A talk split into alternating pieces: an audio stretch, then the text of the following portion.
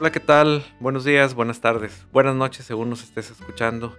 Somos Mentes Saludables y te saluda el licenciado Fernando Marún y Lucero Gastelum.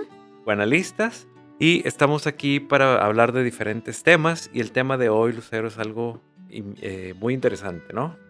Y yo creo que muchas de las personas que conocen, seguramente ustedes, en algún momento les han dicho, oye, no tengo muchas ganas de hacer alguna cosa, alguna actividad, y hoy vamos a platicar sobre eso. Sí es. Y hemos escuchado y como generalmente les decimos en cada episodio, que nosotros estamos buscando no generalizar los conceptos. Entonces, el tema de hoy tiene que ver con la depresión.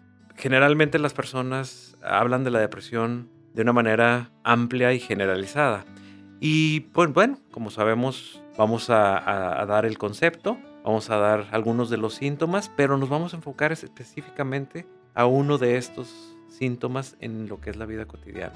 Bueno, no sé si a ti te ha tocado, pero seguramente sí, que mucha gente, no nada más en el consultorio, te dice, es que estoy deprimida o es que estoy deprimido. Y muchas veces ya se diagnostican, ¿realmente es depresión eso que tienen o no es depresión eso que tienen?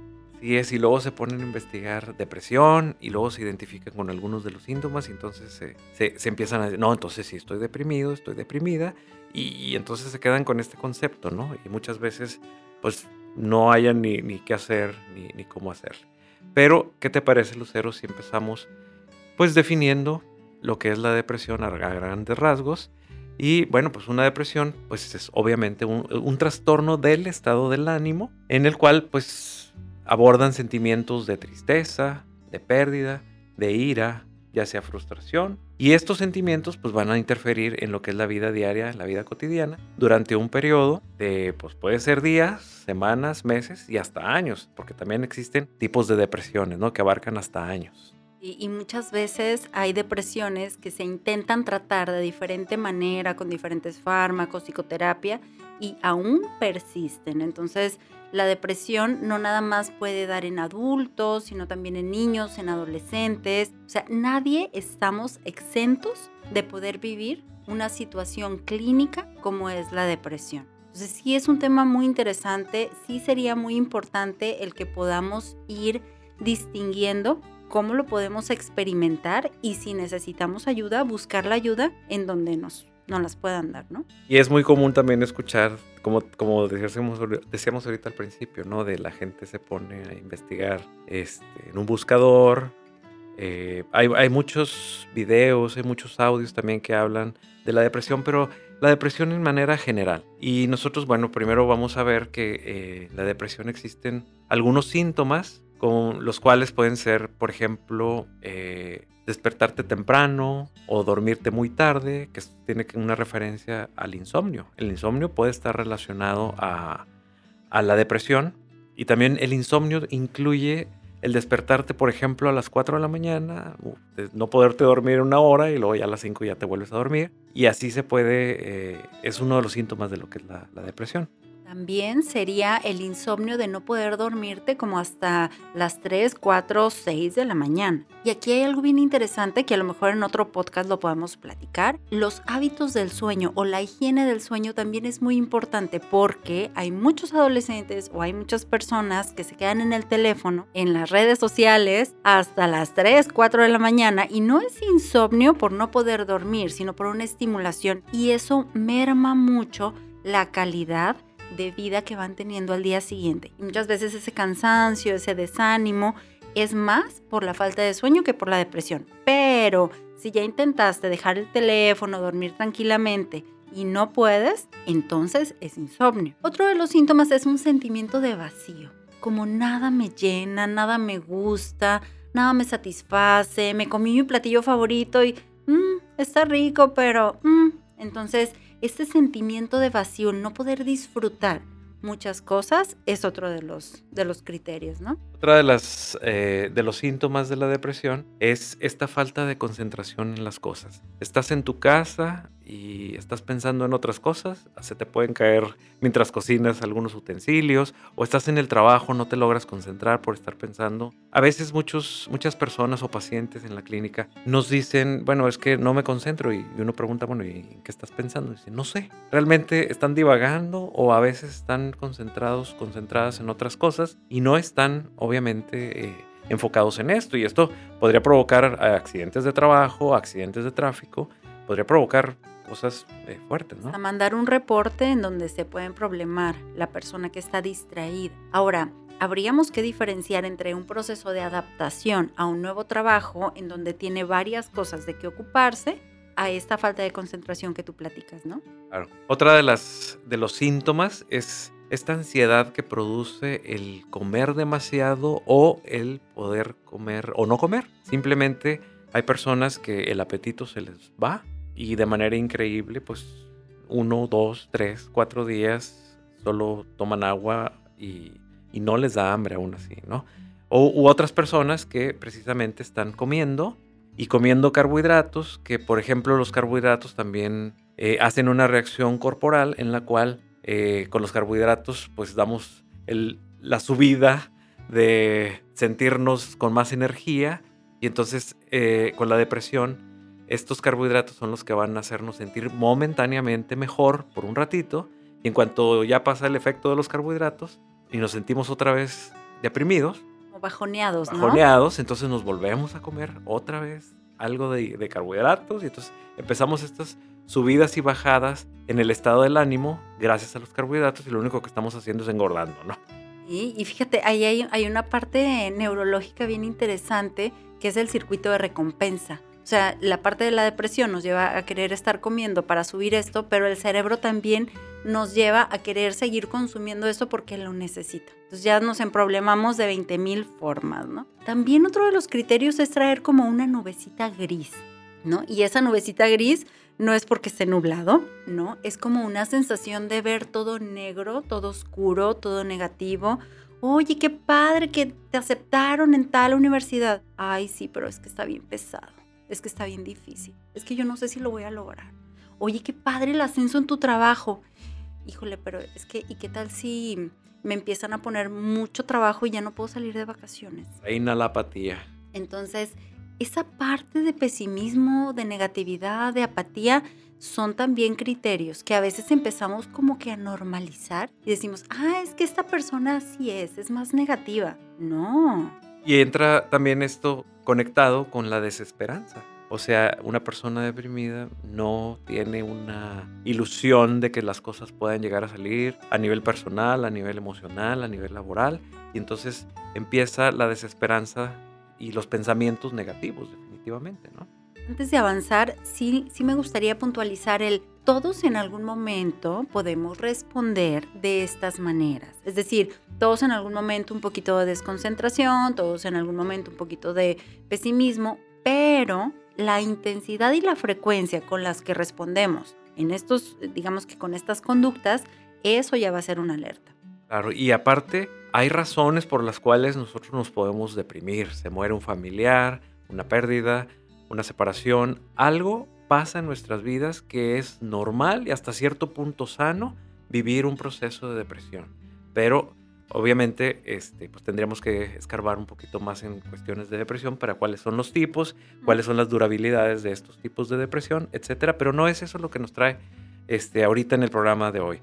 El, el tema del día de hoy es que vamos a rescatar, Lucero, uno de los síntomas que mucho lo vemos nosotros en, en la consulta y es cómo impacta en tus actividades la falta de interés o de placer como resultado de una depresión.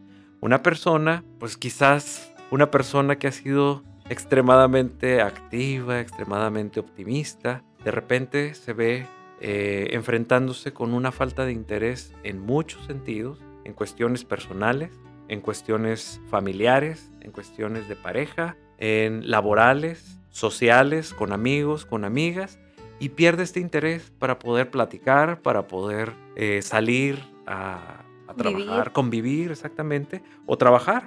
Entonces, es muy importante que nosotros, por eso elegimos este, este tema, que veamos cómo es este impacto en nuestras actividades, esta falta de interés o esta falta de placer que estamos experimentando cuando nos sentimos deprimidos, ¿no? Y hay que darles importancia porque muchas veces si la amiga, el amigo te platica, tú dices, échale ganas, inténtalo, pero realmente la persona que está en un proceso de depresión lo intenta hacer y no le sabe. O sea, no le sabe, no, no lo disfruta, es como, es mecánico y la verdad es que para qué lo hago. Por ejemplo, una persona que disfrutaba mucho antes practicar tenis, entonces esta persona en un proceso depresivo va a ir y lo puede hacer en automático o en muchas ocasiones ni levantarse de la cama para ir a hacerlo. Entonces ahí es donde empezaríamos a encontrar cómo puedo detectar que no estoy sintiendo gusto, placer por hacer algo que antes me fascinaba, cuando lo sientes automático, cuando lo sientes desabrido, cuando realmente dices, ¿qué sentido tiene que lo esté haciendo? Claro, y cosas que vengo haciendo desde hace muchos años y de repente dejé de tener este placer por hacer este deporte, por estudiar, este, por estudiar esta carrera, por trabajar en este lugar, etcétera, ¿no? Muchas veces hasta disfrutar de la naturaleza. Vas manejando y cuando te sientes bien es como, ay, qué bonito amaneció el cielo hoy. Cuando te sientes deprimido, vas manejando, vas en modo automático, ni siquiera te fijas si está soleado, si hay nubes, si hay tráfico o no hay tráfico. Vas en modo automático, tal cual.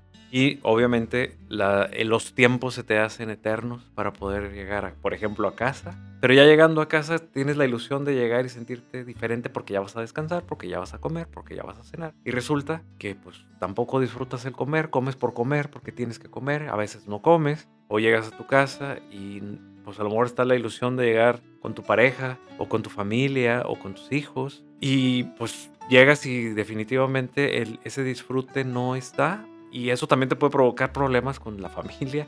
Los reclamos de la pareja también pueden venir de ahí. Y entonces todo esto va contribuyendo para que, para que sea eh, más eh, poco disfrutable o nada disfrutable las situaciones, ¿no? Porque en lugar de estar buscando las cosas positivas, estoy eh, incrementando lo negativo, ¿no? Y esto empieza a crearse también como un círculo vicioso, en este círculo vicioso de no disfruto las actividades y después como no disfruté las actividades puede haber un sentimiento de culpa, de incapacidad, de no soy bueno, de ya nada es bueno. Entonces eso desmotiva y ya no me dan tantas ganas de seguir haciendo las cosas y bueno, es un círculo vicioso que muchas veces es muy difícil de romper. Claro, y esta falta de disfrute también a través del tiempo puede traer repercusiones laborales. Desde hace dos meses, desde hace seis meses que yo no disfruto mi trabajo, he retrasado mi trabajo, mi jefe, mi jefa ya me regañó o ya me sentenciaron en el trabajo. Y entonces todo esto tiene que ver con, híjole, le quiero echar ganas, pero no puedo. Y me cuesta el doble, cada vez me cuesta el triple. Y entonces vamos viviendo esos procesos de depresión cada vez mayores, porque a través del tiempo es como se va acumulando y a través de las presiones que vamos generando de nuestra depresión, pues también van, van empezando, ¿no? Claro, y en el ámbito social también se pueden llegar a perder amigos, o sea, por esta apatía, por esa flojera que de pronto puede aparecer de, ¿para qué voy a la reunión? ¿Para qué voy a la cena? Ay, no tengo ganas, les voy a cancelar. Entonces, muchas veces esos amigos ya no te siguen buscando. Ya, ya les dijiste que no en una ocasión, en dos o en tres, y los amigos también responden a esos no, ¿verdad? Claro, dicen, ¿sabes qué? Es que no quiere venir, entonces ya no le vamos a insistir. Cuando quiera venir, pues que nos busque o, lo la invitamos y siempre nos dice que no, bueno, yo ya me cansé de estar pero invitándola o invitándolo, ¿no? Pero también la gente no sabe precisamente lo que estás viviendo, no se imagina lo que estás viviendo, pero tampoco tú sabes lo que estás viviendo. Eso es algo increíblemente eh, importante porque nada más sentimos, pero no sabemos el por qué. Y si, y si, bueno, a lo mejor tenemos una idea de decir, bueno, pues me siento deprimido o estoy deprimido y entonces estamos buscando lugares en donde a lo mejor solo me van a decir échale ganas o van a querer motivarme, que esto se contrapone para una depresión, porque la depresión pues definitivamente tiene que buscar otro tipo de ayuda, ¿no? Que cuando le dices a una persona que está deprimida, échale ganas, y esa persona siente que no le puede echar ganas, le da una sensación de incapacidad, como entonces no puedo, no soy capaz, no sirvo para esto. Claro, y la frustración sobre frustración y frustración y frustración, pues se va llenando todo este costalito. Y eso los lleva mucho a aislarse. O sea, muchas de las personas que empiezan a, a, tener este síntoma de apatía, de falta de placer, como los empiezan a cuestionar y realmente no saben o las empiezan a cuestionar, no saben lo que les está pasando, la mejor opción que ellos piensan o que ellas piensan es, ¿sabes qué? Mejor ya no interactúo con gente y ya sí, ya no me van a preguntar. Es, y otra de las áreas importantísimas es la pareja, Lucero. Es el reclamo de la pareja donde ya no llegas del trabajo con una cara larga y ya no me ves o ya no me platicas como antes. Ya no te gusta mi cena. Sí es, o ya, o sea, empiezan estos reclamos y la persona deprimida pues puede decir, pues no sé ni por qué, ¿verdad? No, o sea, no le va a decir. Y entonces eso puede comenzar también en un deterioro dentro de una relación de pareja, sea hombre, sea mujer. Y pues obviamente que va a contribuir, está, está afectando, pero la persona deprimida definitivamente pues no, no lo sabe. La otra persona, la que no está deprimida en la pareja, le puede estar como exigiendo, a ver, ¿qué te pasa? Dime qué te pasa. La otra persona es como, de verdad, no sé, no tengo ni la mínima idea de qué es lo que me está pasando. ¿Cómo te lo explico que nada más no quiero hacer nada?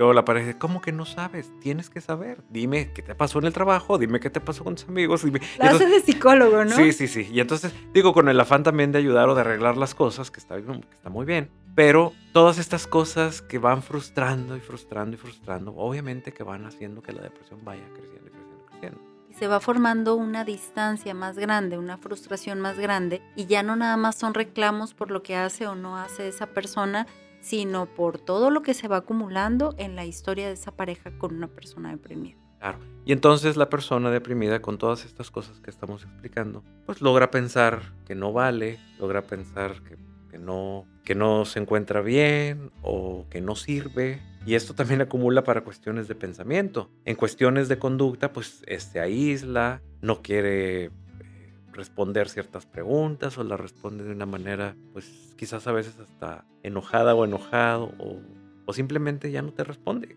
Y esto provoca, pues definitivamente, caos en las diferentes áreas de la vida de una persona, ¿no? Deterioro.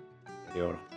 Se va deteriorando y bueno, dependiendo la la búsqueda, pero si generalizamos la depresión, pues entonces vamos a encontrar muchas cosas generalizadas, pero no vamos a encontrar las cuestiones particulares en las que a mí, al individuo, individual, vaya la redundancia, que son las que me están afectando y si realmente tengo una depresión.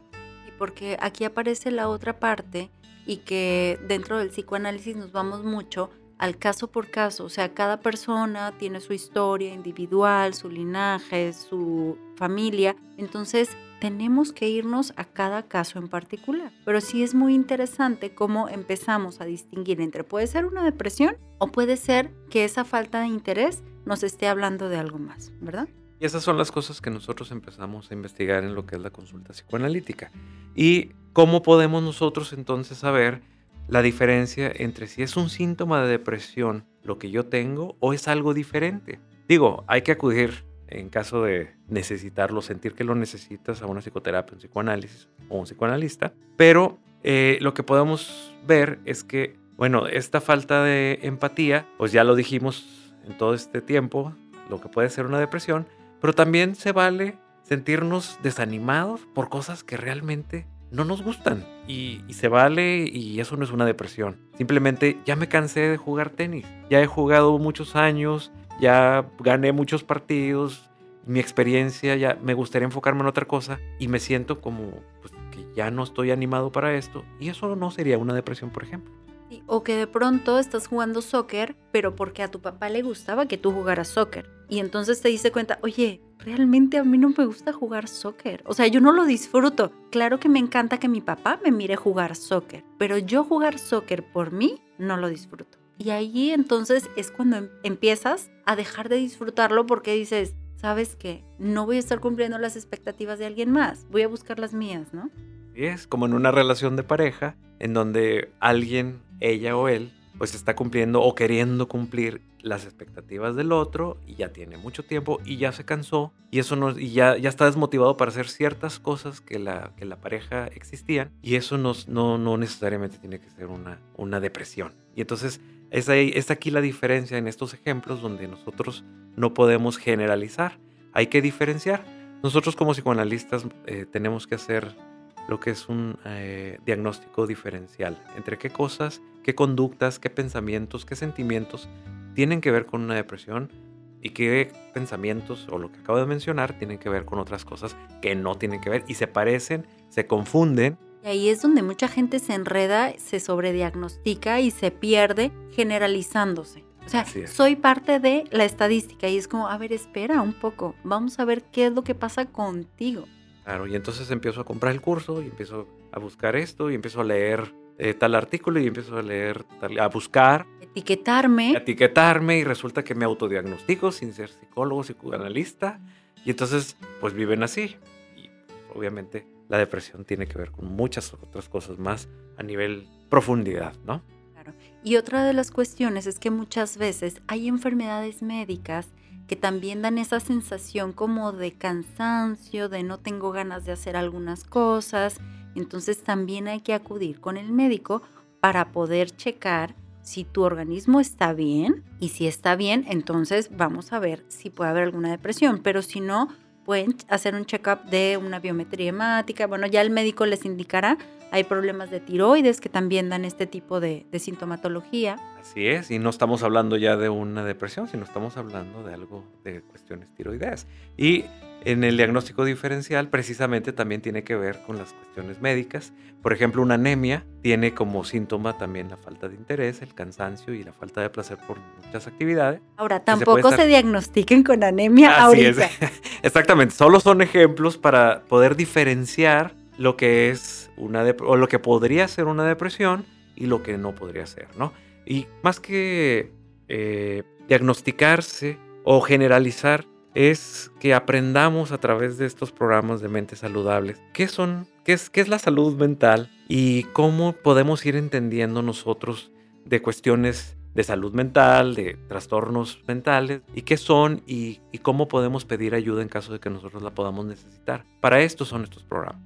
Y es para ir conociendo cómo está funcionando tu mente, tu cuerpo, tus pensamientos, tus emociones y que eso te guíe más o menos de qué es lo que puede estar pasando para que des ese paso en pedir ayuda. Saber exactamente la ayuda que necesitas para que puedas tener un, conocimiento, un entendimiento más amplio y desde esa base puedas elegir con quién, con quién acudir, con quién o a qué acudir bueno, este, este proceso entonces de introspección sería como un beneficio muy grande que podrían tener ustedes. Estamos en Mentes Saludables. Y bueno, pues hemos terminado este episodio, Lucero. Qué gusto, muchas gracias. Gustazo, Fernando, de estar aquí contigo platicando sobre estos temas muy importantes. Y si alguna persona, ya sea aquí en Monterrey, Nuevo León, o en el, o en el país de México, o fuera de México, nos quiere contactar para consultar, ¿dónde nos pueden localizar? En Facebook, Mentes Saludables, y en Instagram, arroba Mentes Saludables. Perfecto. Gracias. Nos vemos. Hasta pronto, Fer. Bye.